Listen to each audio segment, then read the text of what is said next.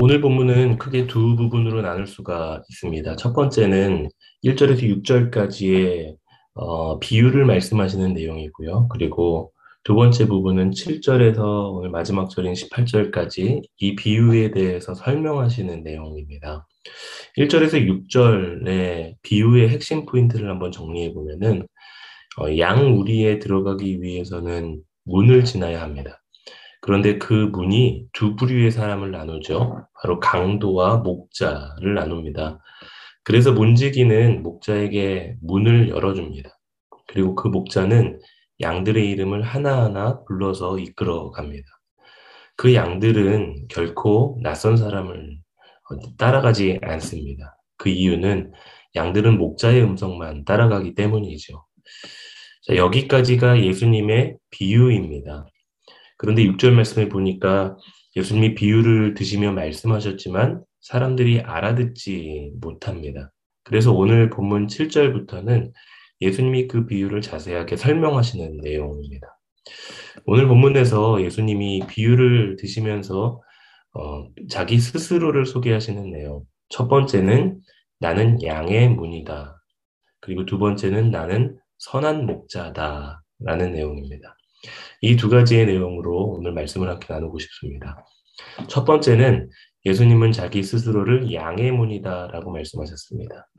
7절에서 10절까지의 말씀에 보시면 양 우리의 안과 그리고 밖을 한번 구분해서 생각해 보시기 바랍니다. 양 우리는 안전합니다. 울타리가 그들을 보호해 주기 때문이죠. 그러나 양 우리의 밖은 안전하지 못합니다. 그 밖에는 이리들이 득실되기 때문입니다. 때문에 살기 위해서는 양들은 우리 안으로 들어가야 합니다. 그러기 위해서는 반드시 문을 통과해야 되는데 그 문이 곧 예수님이라는 거예요. 자, 그런데 그 양의 문이신 예수님이 하시는 역할이 있습니다. 그것은 목자와 강도를 구분 짓는다라는 거예요. 그래서 예수님이 말씀하시죠. 나를 통하여 들어오지 않고 문을 넘어서 들어온 그 사람은 강도다라고 말씀하십니다. 어, 학창 시절에 소위 말하는 월담을 하는 학생들이 있었습니다. 등교를 할때 어, 늦게 되면은 꼭 어, 선도부가 정문 앞에서 기합을 주, 주었는데 그 기합을 피하기 위해서 담을 넘고 학교에 들어오는 것이죠. 그런데 그것은 정상이 아닙니다. 정상적인 학생은 교문을 통해서 왔다 갔다 하는 것이 정상이죠. 어, 우리의 신앙생활의 모습에서도 마찬가지로 적용이 될 수 있습니다. 구원이라는 안전한 우리로 들어가는 정상적인 모습은 다른 것이 아니라 담을 넘는 것이 아니라 편법을 행하는 것이 아니라 예수님을 통해서 들어갈 수 있는 것입니다. 요한복음 14장 6절에 이렇게 말씀하십니다. 예수께서 이르시되 내가 곧 길이요 진리요 생명이니 나로 말미암지 않고는 아버지께로 올 자가 없느니라. 여기에서 나로 말미암지 않고는 할 때 말미암다라는 단어를 NIV 성경에서는 through로 번역을 합니다. 다시 말씀드리면 나를 통하지 않고서는 나를 통하지 않고서는 아버지께로 올 자가 없다라고 말씀하시는 겁니다. 예수님을 통한다라는 것은 예수님을 믿는다라는 의미이죠. 구원은 양의 문이신 예수님을 통하여 얻는 줄로 믿습니다.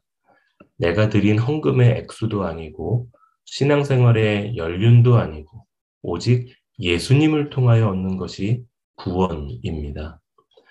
다른 것은 다 월담하는 행위처럼 정상적인 것이 아니고 잘못된 것입니다. 예수님을 통한 우리의 신앙의 회복이 넘치시는 이 아침 되시기를 주님의 이름으로 축복합니다. 또한 이 말씀은 개인의 신앙, 개인의 구원의 문제에도 적용해 볼 수 있지만 교회에도 적용해 볼 수 있습니다. 어, 우리 크로스 교회의 문, 더 넘어 이 땅에 있는 수많은 교회, 전 세계의 모든 교회, 교회의 문은 바로 예수님이십니다. 그래서 우리는 예수님을 통해 예배하고 예수님을 통해 기도하고 예수님을 통해 교제하는 것입니다.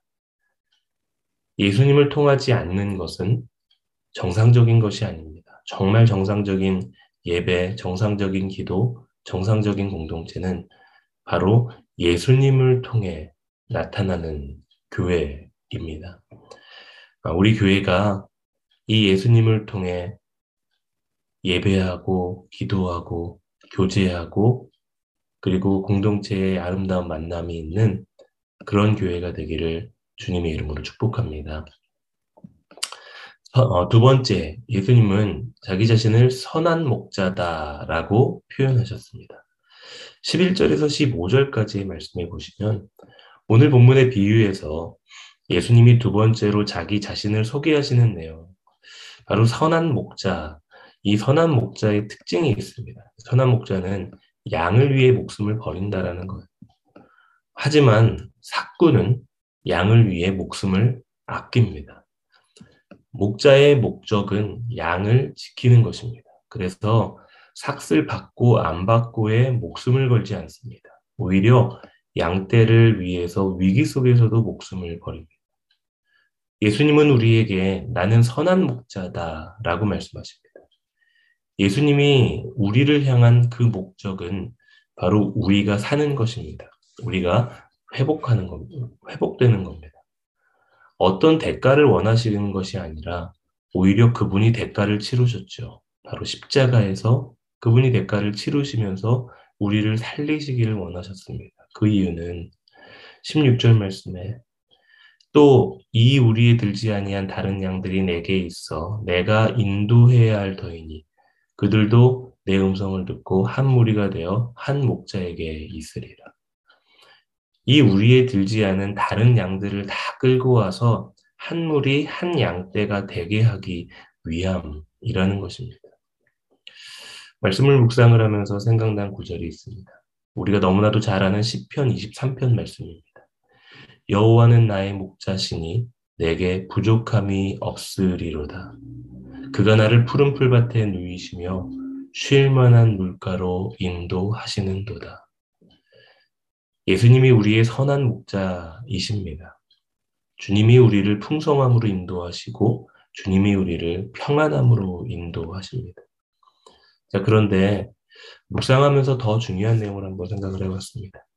양들이 그 선한 목자를 안다는 것, 14절 말씀해 보니까 선한 목자를 안다는 것, 여기서 안다는 것은 어떻게 안다라는 것을 말하는 것인가?